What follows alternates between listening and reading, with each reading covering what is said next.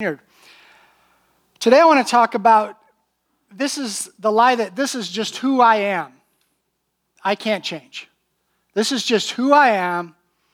I will never be able to change.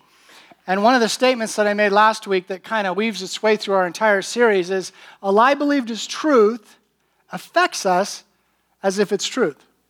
A lie believed as truth affects us as if it's truth. I remember in elementary school hearing about these, these big old elephants. I got to see some a couple weeks ago, these big old elephants. And when they're baby elephants, they would tie a rope around the, the baby elephant's leg and hold it in captivity, and it would try to get away, and it couldn't. And as the elephant got bigger, they would just use that same little rope. And the elephant didn't know that it could just snap that rope and walk right out. And it, it was held in captivity by a lie, by a deception, that this rope can hold you. And many of us are in bondage, and we've been in bondage so long to different strongholds in our life that we don't even try anymore. We don't even try to get free. We don't even check to see if the, you know, if it's locked. We don't even try. And we live out our life in bondage. So that's what I want to talk about a little bit today. This is just who I am. I can't change.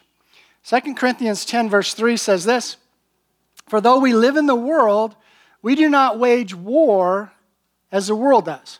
The weapons we fight with are not the weapons of the world. On the contrary, they, are, they have divine power to demolish strongholds. Divine power to demolish strongholds. And that word demolish is where we get our word for dynamite to demolish, to blow up, to explode. There's power to demolish strongholds. And a stronghold is, is just uh, something that's been fortified, it's a strong castle. It, it literally means a prisoner locked up by deception. Locked up by, by deception. A prisoner held captive by a lie. So many of us are prisoners to different lies in our life. And that's why we're, that's why we're talking about this for four weeks, maybe more. We'll see how it goes. You know, it's like a, a, there's a lot of beautiful women that I've met through the years, and they have they have issues, body issues, and they look in the mirror and they see something totally different. And you can tell them over and over, "You're beautiful. You're beautiful. You're created by God. You're beautiful." But they look in the mirror and they don't see that.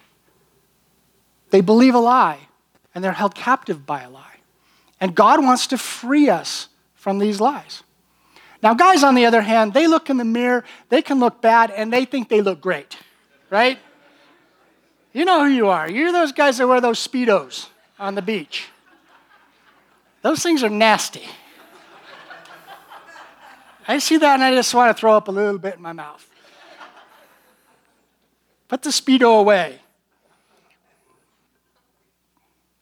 So, five strongholds that I want to talk about today. Five strongholds. The first one is money. The first stronghold is money. So many of us are in bondage to our beliefs and what we think about money. There was a Forbes article, May 24th, 2012, and the title was Is the Bible the Ultimate Financial Guide? Question mark. Written by Cheryl Nash. And this is what it said. I'm just going to read it to you. Um, Grandich, I believe that's how he says his name, Grandich is co founder with former New York Giants player Lee Rouson of Trinity Financial Sports and Entertainment uh, Company, a firm that specializes in offering guidance from a Christian perspective to professional athletes and celebrities. He says the answer to all sorts of money issues can be found in the good book. I get my financial guidance, he says, from the Bible. He's also author of Confessions of a Wall Street Whiz Kid in a prepared statement, said money and possessions are the second most referenced topic in the Bible. Money is mentioned more than 800 times. Now, I didn't go and check and count, but that's, that's what he says. And the message is clear nowhere in Scripture is debt viewed in a positive way. He also says that his years as a highly successful Wall Street stockbroker left him spiritually depleted, clinically depressed, and he says the Bible is an excellent financial advisor. Whether or not you're religious, it doesn't matter. The writers of the Bible anticipated the problems we would have with money and possessions Um, and he says there's more than 2,000 references. He says our whole culture now is built on the premise that if we have more money and more stuff, uh, we'll feel happy and secure. Public storage is the poster child for what's wrong with America. We have too much stuff because we've bought into the myth fabricated by Wall Street and Madison Avenue that more stuff equals happiness. He adds the total, uh, he, he adds, that's the total opposite of the truth and the opposite of what the Bible teaches about money. So maybe some of you have just been in a place year after year where you say, I just, I'm not good with money. And I'm always going to be this way. My parents weren't good with money. My parents fought about money. Uh, you know, budgets make my head hurt. You know, you people that live with those envelopes, you're crazy. You know, that Dave Ramsey guy just sounds like blah, blah, blah, blah, blah, blah, blah to me. And this is just how I am. There'll never be enough. I'll always be in debt. And money things just freak me out. I can never be generous. There are givers and takers in this life, and I will always be a taker. It's just who I am. I can never change. And that is a stronghold, that is a lie that God wants to break in your life. Number two, relational strongholds. That's a person who would say, you know, I'm never going to be in a healthy relationship. My marriage is always going to stink, or I'm just never going to get married. I've tried, I've opened up to people, I've gotten burnt over and over. And you know what? I'm not affectionate. I'm just not that way. You know, I told you I loved you when we got married, and if something changes, I'll let you know. I don't say things. I'm not affectionate toward the people I love. I just can't open up. It's who I am, and I can never change. That's another lie that God wants to break a stronghold. Number three, habitual strongholds. You're addicted to something. Maybe it's the lottery, Powerball, scratchies. And you, and you say, Come on, God, just let me win. I promise if I win, I'll build that new building for the youth. Just let me win one time. Give me the numbers. For some of you, it's looking at things that you shouldn't look at. And you look at them again and again and again, and you say, you know what? I'm never going to do that again. I'm not going to do that. I'm going to stop doing that. And it happens all over again. And pretty soon you just give up and you say, you know what? It's just the way I am. I can never change. Now, I'm pretty sure, full disclosure, that I'm addicted to coffee. Two cups. After two cups, I get a little weird, but I gotta have two cups. I cannot function without two cups of coffee. And even when we went to Africa recently, you know, my biggest question for the missionary was when and where are we going to get coffee? I didn't care about food. I didn't care about our safety. I remember he was loading water up in the car because we were going to travel across South Africa and into Mozambique for 12 hours. I didn't care about any of that. I just want to know where's the coffee? And if I need to bring like some Folgers instant and water and go out in the bush and cook a little fire and make coffee, I will do it. But he assured me, we've got you covered. You're going to be okay. I looked up uh, Kopi Luwak. Have you guys heard of that? It's, that, it's the most expensive coffee on the planet. It's $32 an ounce. Anybody had it? $32. You can get it on Amazon right now. I think you have to buy three ounces uh, minimum. It's the world's most, ex- you know why it's so expensive? Because there's these little Indonesian cat like things that eat the seeds, eat the, the coffee beans, and digest them. And then they come out. I don't want to know. And then they make the coffee out of them and it's supposed to be really good. And somehow that makes it worth $32 an ounce. Now, if I were really, really addicted to coffee, you know, I'd be like, I gotta have this coffee, and I'm not paying the mortgage, you know, and I'm out there doing this. We're all addicted to something at some level. Could be alcohol, could be drugs, pain meds.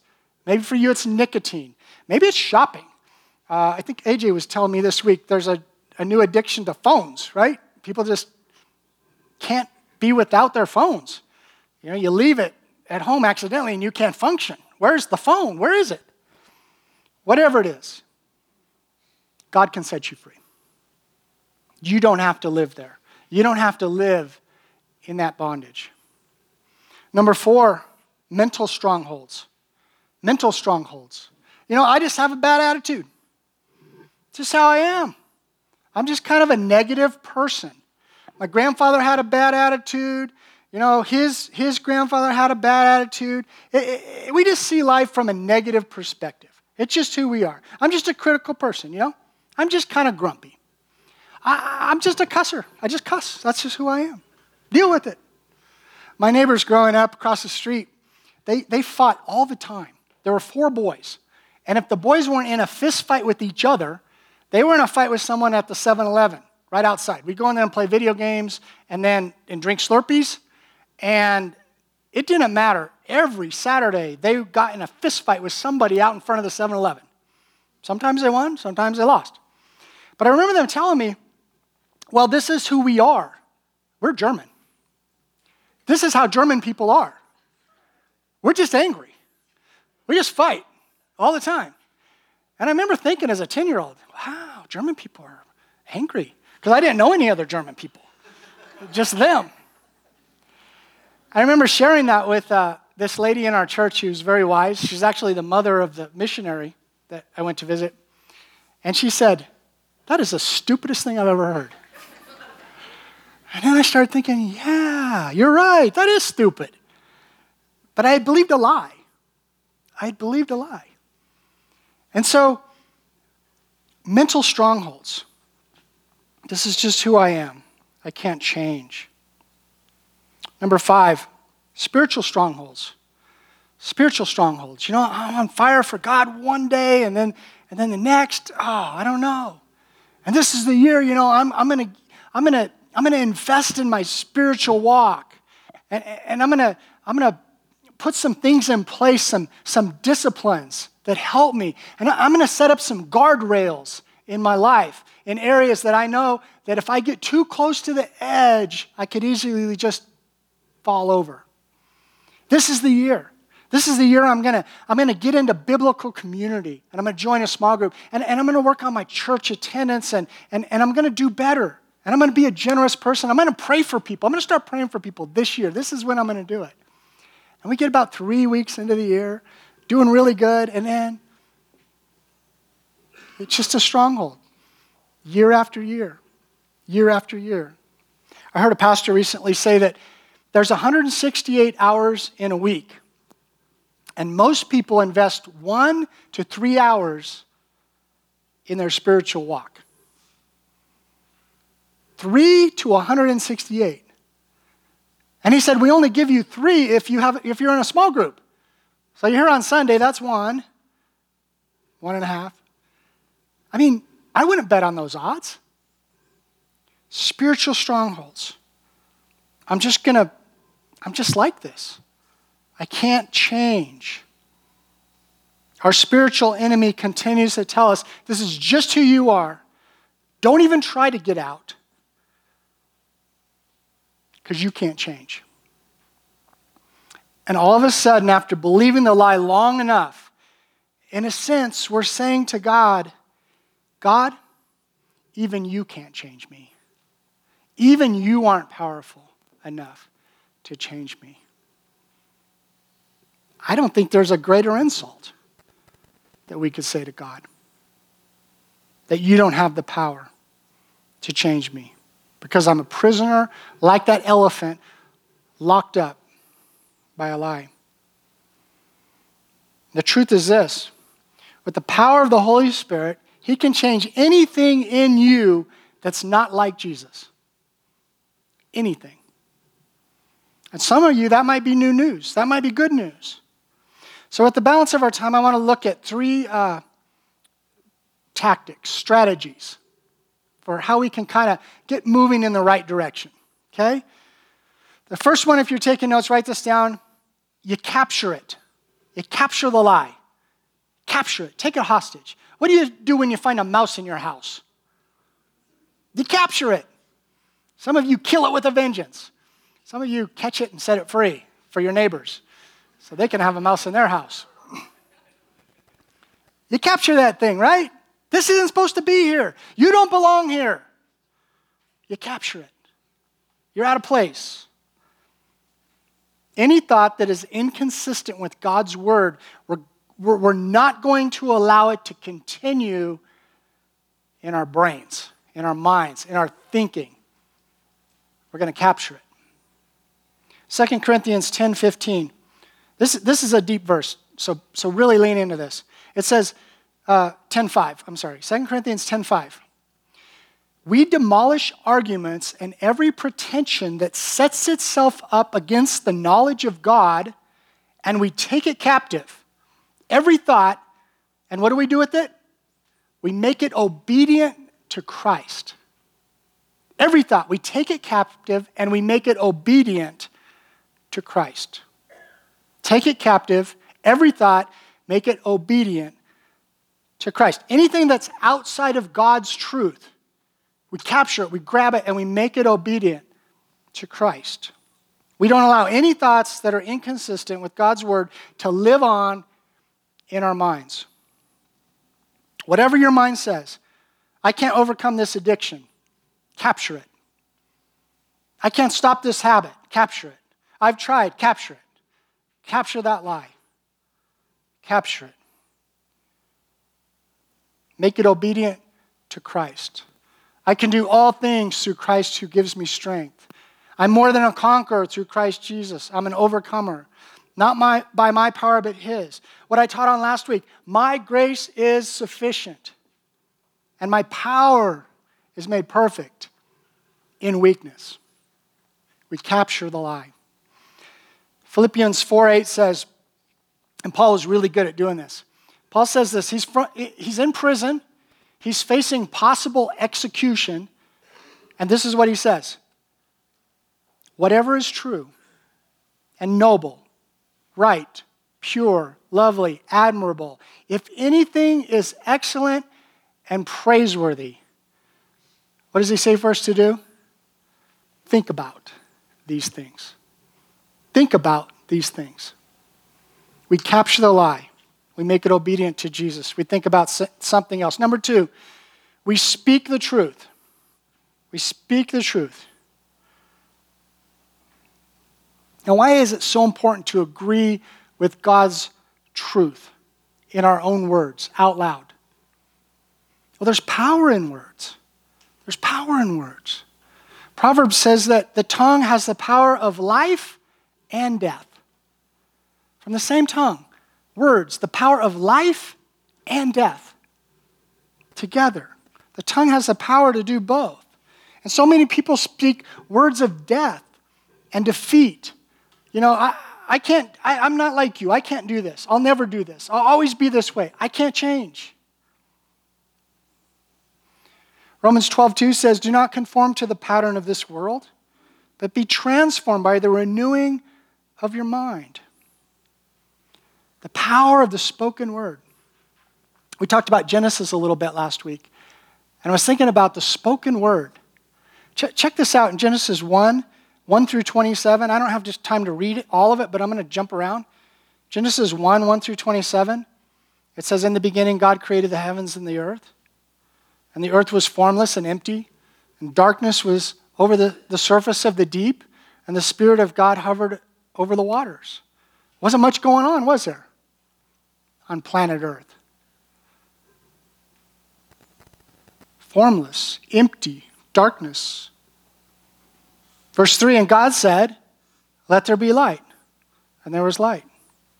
Verse 6 And God said, Let there be a vault between the waters to separate water from water. Verse 9 And God said, Let the water under the sky be gathered to one place and let dry ground appear. Verse 11 Then God said, Let the land produce vegetation. Verse 14 And God said, Let there be lights in the sky to separate the day from night. Verse 20 And God said, Let the water teem with living creatures, and let birds fly above the earth across the sky. Verse 24 And God said, let the land produce living creatures. Verse 26 And then God said, Let us make man in our image. You see it? The spoken word. Anything that was created by the Creator was created through the power of the spoken word. And we have that power at our disposal. We need to use it. The spoken word. There's incredible power when we speak out truth. Psalms 19:14 says, "May these words of my mouth and this meditation of my heart be pleasing in your sight." What you're speaking on the outside and what's inside, they come together. And the writer's saying, I hope that this is pleasing in your sight. Neil Anderson put together an identity in Christ list, and those handouts are near you. Why don't you grab one of those? And you can take these with you. Please take them with you. Take an extra. And I'd like just three of you to stand up and read one of these. Or my extroverts. Just find one on there you want to read, stand up and read it. We're going to speak out truth. This is truth. This is identity. This is who you are in Christ. Don't make me call on people. Who's ready? No, just one. Pick one out.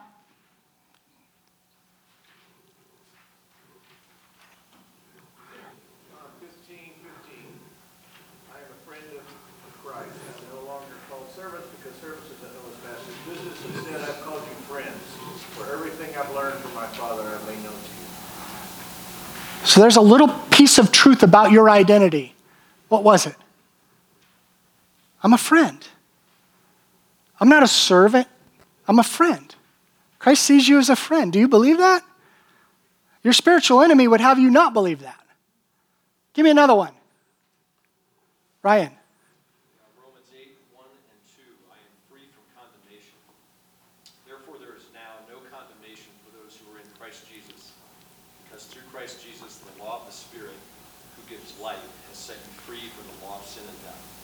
That's awesome.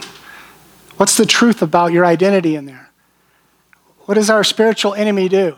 He says, you, you, sh- you, you should do this. You should eat from that tree. You should, you know, God's trying to, God's holding out on you. And then you do it, and he says, Ooh, you're a bad person. Ooh, we should tell God about you. And he condemns you. There's no condemnation for those who are in Christ Jesus. Jesus took care of that piece of our identity on the cross. Give me another one. Oh, right there. You're right in my.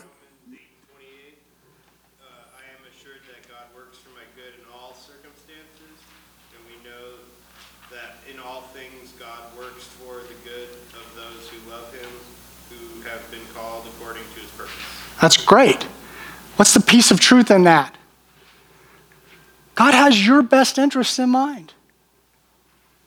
He's not a killjoy. The things that He asks us to do, they're for us. He created you, He wired you, He knows everything about you. He knows who you're supposed to be because He created you in whose image? His image. In His image. So take those with you and read them this week and speak them out loud. You know, maybe not like walking down the street, but someplace that's appropriate, you know. On the golf course, Chris, you know, when you're by yourself, you can speak a few of those out. Might even help. Number three, partner with the Holy Spirit. Partner with the Holy Spirit. What does that mean? Partner with the Holy Spirit. This is our third strategy to break the lies and to get free. Well, we need to buddy up with the Holy Spirit.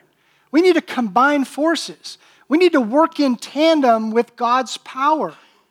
What do I mean by that? Check this out. Colossians 1:29. To this end I strenuously contend with all the energy Christ so powerfully works in me. First time I read that, I thought that's like a brain teaser. What's he, what's he saying here? I, I really had to look at this for a while this week. Let's look at the New Living Translation. It says, That's why I work and struggle so hard depending on Christ's mighty power that works within me. Do you see the combination? Do you see the working in tandem? But this is what I see so many people do. We choose one of two extremes. We go, you know what? I'm just going to do this in my strength and my power. And I tried really hard, and it didn't work. You know, I'm just going to do this. I'm going to try harder. I'm going to be better. I'm going to work harder at it. You know, I'm going to be really, really devoted. And it's all about me and my will alone. Or the other extreme. Well, I prayed about it. You know, God wants to fix this in me, He'll fix it. I went back there and I put it on the cross, and I had those nice people pray for me one Sunday, and, and that's that. Told my small group five years ago, you know. And if God wants to fix this and do something in His power, He'll do it. But that's not what I see here. I see two things at work. I see Jack working as hard as he can and doing everything that I can do. And then when I'm at the end of Jack, the Holy Spirit finishes it. And his power is made perfect in what I can't do. But it takes two. And so many times we go to one extreme or the other, and then nothing changes. Real change happens in tandem with the power of the Holy Spirit. It's not all me, it's not all him, but it's all we working together. And this, this word struggling, it, it, means to like uh, to compete for a prize. Like you're really going for it. You know, if, if you're going to compete for a prize and you, you know you're, you're going to run a, you know, a, a 10K or something, and I mean, you put a lot of work into it. Like you, you change your lifestyle for the months leading up to that. You make major adjustments in your life because you're going to compete for this thing. That's the word he uses for struggle. My part. My part is to struggle, to work on this, to contend like with an adversary and win. And it's where we get our word um, agony from. You know, there's going to be pain. There's the old, you know, no pain, no gain. There's going to be pain. I'm working as hard as I can, but when my strength runs out, His power makes up the difference. That's the picture. And um, School of Kingdom Ministry, we've been talking about School of Kingdom Ministry. This is a place where you learn how to do this in your life. They had their first class Monday, and I think it's not too late if you wanted to get in talk to Pastor Jeff, and I'm pretty sure we can work something out. But that's a place where you learn how to do this in your life. James says it this way James 4 7, submit yourselves to God. That kind of sounds like I have something to do. And resist the devil, and he will flee from you. Resist the devil, and he will flee from you. Isn't that interesting? Capture the lies, speak the truth, and partner with the power of the Holy Spirit. Let's stand.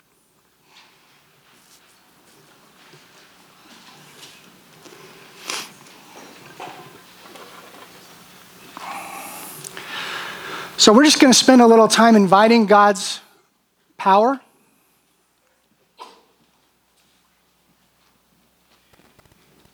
If you're new here today, we just we call this response time. We want to carve out time when you can just respond to God.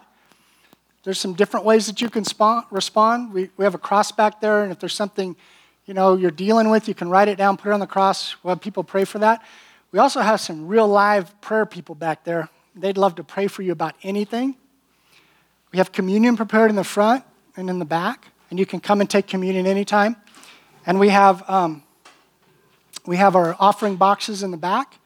We believe that um, giving is a response to what God's been doing in our lives. And so that's why we do it when we do it, as a response and as an act of worship. But I just want to pray for you about these strongholds. Why don't you just close your eyes? Everybody have their eyes closed? I'm going to keep mine open, but you guys close your eyes. If you feel like you might just have one of those strongholds, will you just be vulnerable right now and lift your hand up? I won't call you out. Okay. Yeah, lots of you. So keep them up. No peeking. Holy Spirit, I know you see each one of those hands. And you know the places where there's a stronghold. Will you come right now? Will you come right now? They, they've made the first effort by just raising their hand. Will you come right now and bring freedom? Bring freedom to those places. Come, Holy Spirit. And will you give each of these people with their hands up a strategy for their part? What their struggle looks like?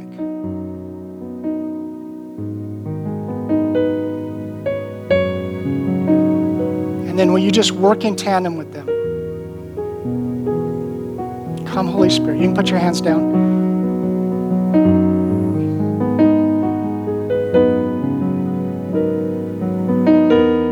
Some of you this morning are really struggling with your identity. Father, I pray that um, we will see us the way you see us through that lens. Children of God.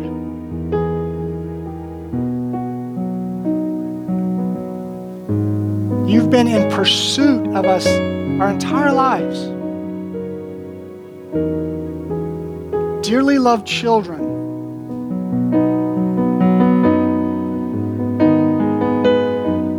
While we were still sinners, while we were still in our stuff, while we were still in our mess, you died for us. You made the first move because we have value to you.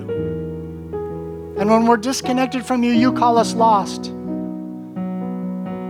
because we have value.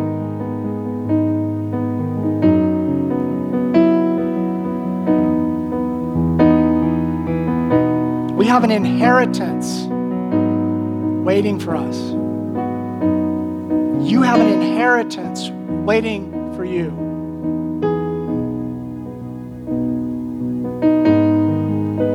God has a good life for you. Not always easy.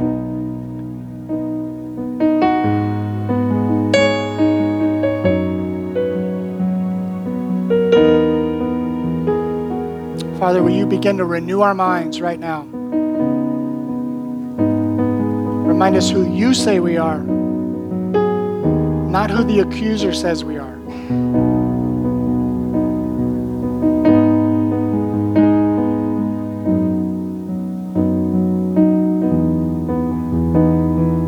I think some of you today, you're just, you're really stuck. And you need a breakthrough. Like dynamite. Feel like that's you today, I, I just really want to encourage you to go back and get some prayer during these next couple of songs.